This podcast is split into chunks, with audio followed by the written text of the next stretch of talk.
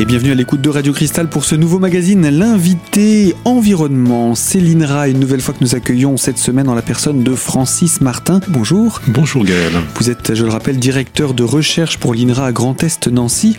Alors, on a parlé un petit peu de, votre parcours euh, au début de votre formation et également on l'a comparé un petit peu au cursus de, formation que doit suivre un chercheur aujourd'hui. Euh, une fois qu'on est installé en tant que chercheur à l'INRA, la vie n'est pas, c'est pas simplement être installé dans un fauteuil, faire ses petites recherches en attendant la retraite. Ah non, parce qu'il n'y a pas de retraite en fait dans ce métier-là. c'est une, vraie, passion, c'est un privilège d'être chercheur et d'explorer. De, Qu'est-ce qu'on nous demande en fait? On a la chance d'être euh, fonctionnaire. Euh, payé par l'État grâce à, l'argent euh, versé par nos concitoyens sous forme d'impôts. Donc l'État nous demande d'explorer l'univers d'aller à la recherche de, l'inconnu. Donc c'est une vraie aventure, on, ne s'ennuie pas, on n'a pas envie de... Euh, moi, les, 35 dernières années, je ne les ai pas vues passer, littéralement. Quand je vais le matin, je ne vais pas au boulot, je vais... Je vais euh, une passion sans arrêt, il y a des choses nouvelles. la grande question, c'est comment ça fonctionne? Alors moi je travaille sur les âmes, on pourrait travailler sur les galaxies, hein, on pourrait travailler sur d'autres systèmes, il y en a qui travaillent sur le fonctionnement de l'homme. Euh, dans tous les cas, on a envie de savoir euh, comment, ça comment fonctionne, on a envie de décortiquer dans son fonctionnement le plus intime, euh, le fonctionnement de, ces plantes. Donc en fait, quand on va, on rentre dans un laboratoire, généralement, d'abord, il y a ce côté passion, on ne peut pas faire ce métier si on n'est pas passionné, on ne peut pas faire de la recherche. Euh, je le dis aux plus jeunes, auditeurs, c'est pas la peine de faire de la recherche si, pour travailler 37 heures et demie par semaine. C'est pas possible, c'est un métier de tous les instants.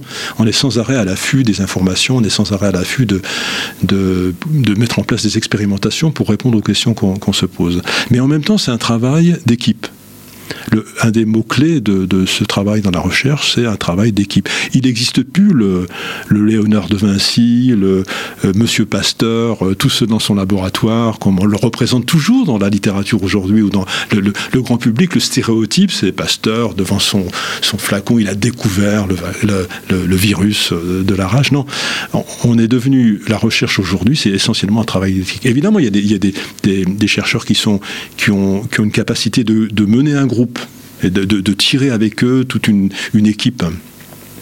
Mais ça reste essentiellement, on échange au sein d'une équipe, au sein d'un laboratoire, entre des chercheurs de tout âge. Ça va chez nous de 20 ans à 77 ans. Hein. Donc on a vraiment toutes les générations se représenter, se, se côtoient en permanence pour essayer de comprendre la, la complexité du monde. Donc c'est une interaction entre chercheurs au sein de l'équipe, entre laboratoires, parce qu'on évidemment on est très spécialisé, hein, on est très spécialisé. Moi, je suis le grand spécialiste des symbioses entre champignons et arbres. Mais si j'ai envie de savoir comment fonctionne la feuille, j'ai une connaissance partielle du fonctionnement de la feuille. Donc, je vais aller discuter avec mon collègue qui est écophysiologiste, spécialiste du fonctionnement des feuilles. Et là, il va m'apporter toute sa science. Et on construit des projets collectifs où chacun, le spécialiste de l'humus du sol, le spécialiste des racines, le spécialiste des symbioses, des champignons, le spécialiste euh, des feuilles, vont travailler ensemble, se mettre autour d'une table et essayer de comprendre comment ça fonctionne. Et puis, après, c'est un travail international, c'est-à-dire que les, chercheurs du centre euh, INRA de, Nancy, tous, tous travaillent avec euh, une, une bonne dizaine de laboratoires euh, européens ou nord-américains ou de plus en plus chinois. Donc en fait, c'est une recherche qui est devenue complètement internationale parce que plus personne n'est capable d'avoir un savoir encyclopédique. On a besoin d'agglomérer pour, euh, pour euh, être capable de répondre aux phénomènes complexes qu'on étudie on est, obligé d'interagir entre laboratoires euh, de, différentes disciplines, de différents pays, chacun apportant ses, compétences. Eh bien, je vous propose de comparer les générations comme la vôtre à leur début à celles d'aujourd'hui. Donc, euh, on mhm. se retrouve dans la deuxième partie de ce magazine. À tout de suite.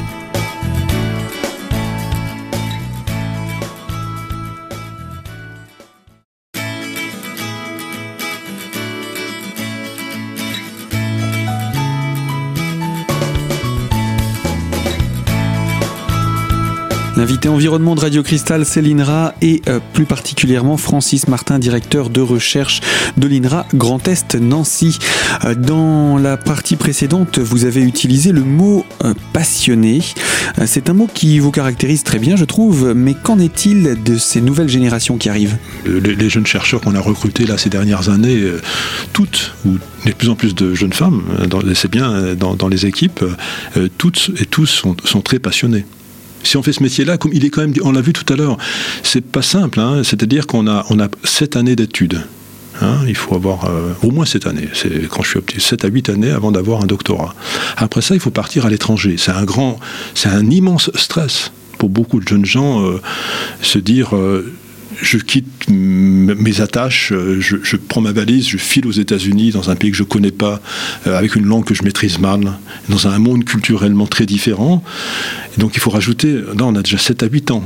Euh, il faut rajouter 2-3 ans de postdoc. On a presque 10 ans d'études où on n'a toujours pas de, vie stable difficile d'avoir une vie de famille stabilisée. Vous allez voir votre banquier, il il vous fera pas de prêt parce que vous n'avez pas de, de, salaire de, CDI. Donc les gens qui font ça, il y en a plein qui disent c'est une vraie galère. Et, donc, seuls ceux qui sont les plus passionnés, les plus persévérants, arrivent à être recrutés. Parce qu'en mm. plus, vous n'avez pas le concours du premier coup. Souvent, vous allez devoir euh, passer le concours d'entrée au CNRS ou à l'INRA euh, deux ou trois fois.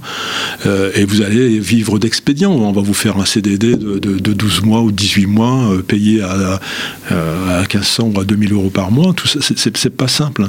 Donc ceux qui survivent à ce parcours euh, difficile, ben, il y, a une forme de sélection naturelle qui se fait C'est assez, assez, darwinien quand même.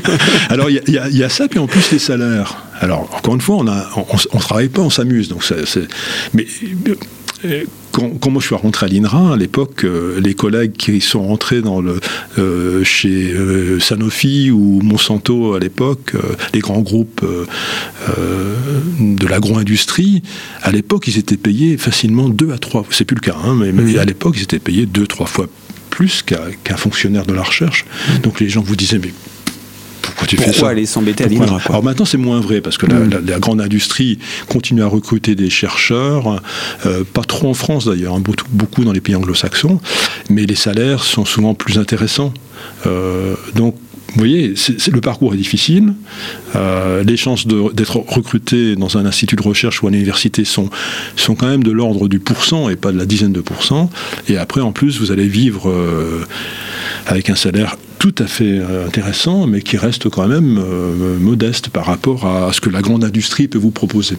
Oui, c'est vrai que quand on dit doctorant, on pense tout de suite peut-être à, à, plus de chiffres que ça sur le, sur le montant encore une fois, je ne vais pas vous donner les chiffres. Non, non, mais, on n'est pas là pour ça. Mais, voilà, un, jeune doctorant aujourd'hui, il est payé net 1800 euh, euh, à 1900 euros par mois.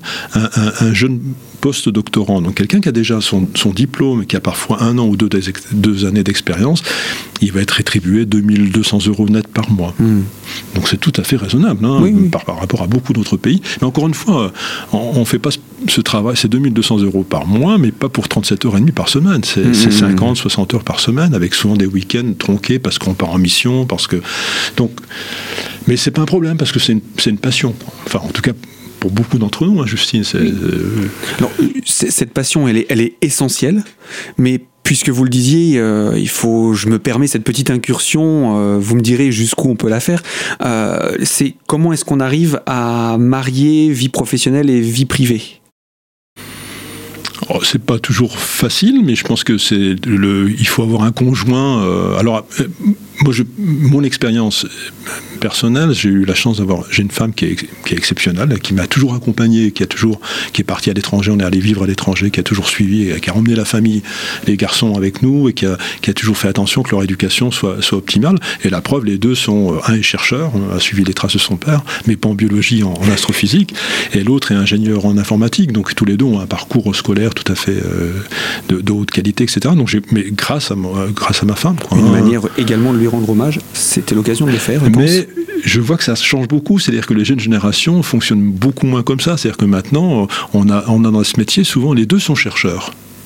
Et là, c'est extrêmement difficile parce que les deux veulent assouvir leur passion, les deux veulent avoir un poste dans la recherche. Et là, pour, pour faire vivre une famille, c'est, je pense que c'est très difficile.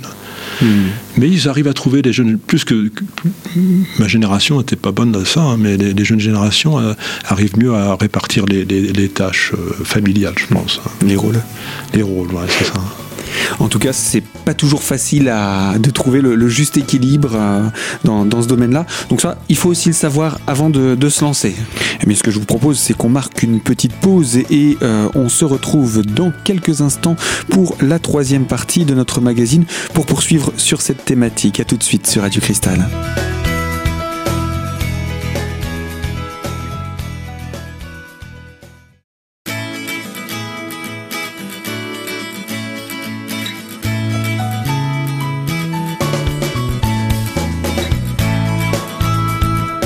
Environnement de Radio Cristal sur la thématique de l'INRA avec euh, en notre compagnie Francis Martin, directeur de recherche INRA Grand Est Nancy.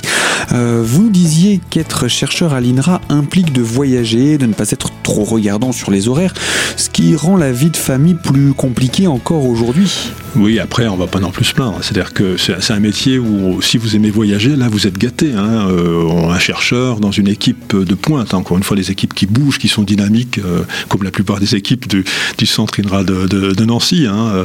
On, est absent généralement deux à trois mois de l'année, hein, où on, parcourt le monde pour présenter nos travaux parce que si on, a des bons résultats, encore une fois, il est essentiel de les communiquer, et le meilleur moyen de communiquer, c'est d'aller en congrès. Il ne faut pas croire que les congrès, c'est en chemise hawaïenne sur les plages. Hein. C'est vraiment, euh, on est souvent enfermé dans une salle, dans un sous-sol d'un hôtel Marriott ou, euh, ou autre, Hilton, euh, et, là, on présente nos travaux et on se confronte, on se confronte à, à, l'expertise des, des, collègues. Et quand on est jeune chercheuse ou jeune chercheur, qu'on a 25 ans et qu'on présente devant une salle pleine de 200 ou 300 collègues son travail de thèse, ou son travail de recherche en anglais, c'est un stress immense. Vous pouvez pas imaginer comme comme c'est terriblement difficile. Hein. C'est comme de faire d'être sur une, une, scène de théâtre. Donc mmh.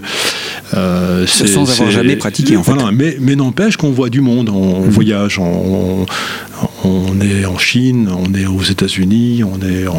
C'est ce qui permet de créer son carnet d'adresses, parce qu'il y a des chercheurs avec lesquels on sera amené à retravailler à d'autres moments pour d'autres thématiques. C'est absolument le cas. C'est-à-dire, c'est pas uniquement communiquer. J'incite beaucoup sur cet aspect-là. Il faut vraiment notre métier, c'est un métier de communication. Il suffit pas de rester au laboratoire et d'avoir des résultats.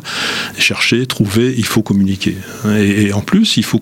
En communiquant, euh, on, on, on s'attire le respect de nos, collègues et de nos pairs. On établit des relations de confiance sous beaucoup de grosses, grosses expériences euh, auxquelles euh, qu'on décrira peut-être tout à l'heure. Hein. Franchement, je dis toujours à mes, étudiants, beaucoup de choses se sont décidées en buvant une bière avec des collègues américains qui, avaient plus d'expérience que nous, qui avaient, qui avaient euh, accès à des, à des très gros moyens dans les grands centres de, de séquençage américains.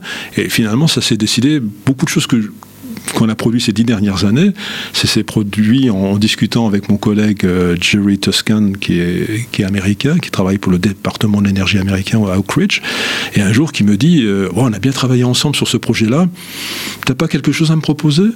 Je lui dis ah bah si, si, moi j'ai deux, trois microbes, deux, trois champignons vachement intéressants. Euh, si tu pouvais nous aider à les faire séquencer par ton centre de séquençage, il m'a dit ok, euh, euh, ok, on rédige quelque chose. Et puis on a rédigé, on a déposé, c'est accepté.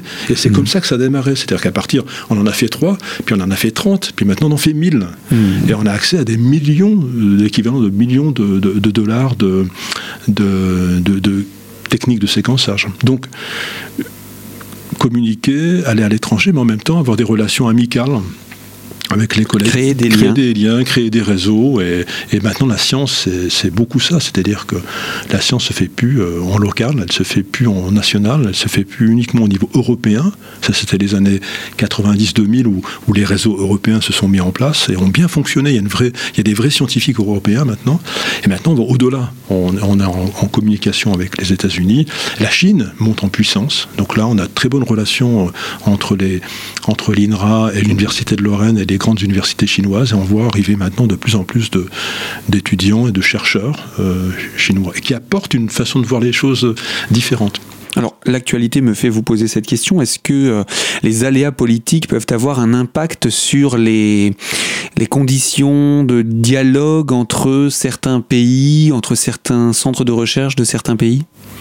Oui, même s'il faut pondérer quand même, hein, euh, on ne dépend pas. Mais c'est vrai que l'élection américaine d'un président qui, qui n'a pas l'air d'être un grand fan des sciences, hein, qui je pourrais presque dire, il est anti-science, qui ne croit pas au changement climatique, euh, je, crains que les recherches qui sont conduites dans les laboratoires de nos collègues américains, euh, je mentionnais le département de l'énergie américain, dont euh, les résultats majeurs qu'ils ont eu ces dernières années tournaient beaucoup autour justement de comment la planète va s'adapter au changement climatique. Si on leur donne plus de crédit pour travailler sur ça, c'est une source d'information extrêmement précieuse qui va être interrompue. Et, malheureusement, aux États-Unis, ils, ont des contrats souvent de courte durée. C'est facile pour le gouvernement d'arrêter brutalement euh, toutes les recherches dans un domaine. En France, on a, une résilience beaucoup plus forte. On est moins sensible aux aléas politiques. C'est-à-dire que que ce soit un président de gauche ou un président de droite qui, est élu cette année, euh, je ne pense pas que ça change beaucoup à la façon dont la science est menée en, en France c'est effectivement important aussi d'importer cette, cette, comparaison.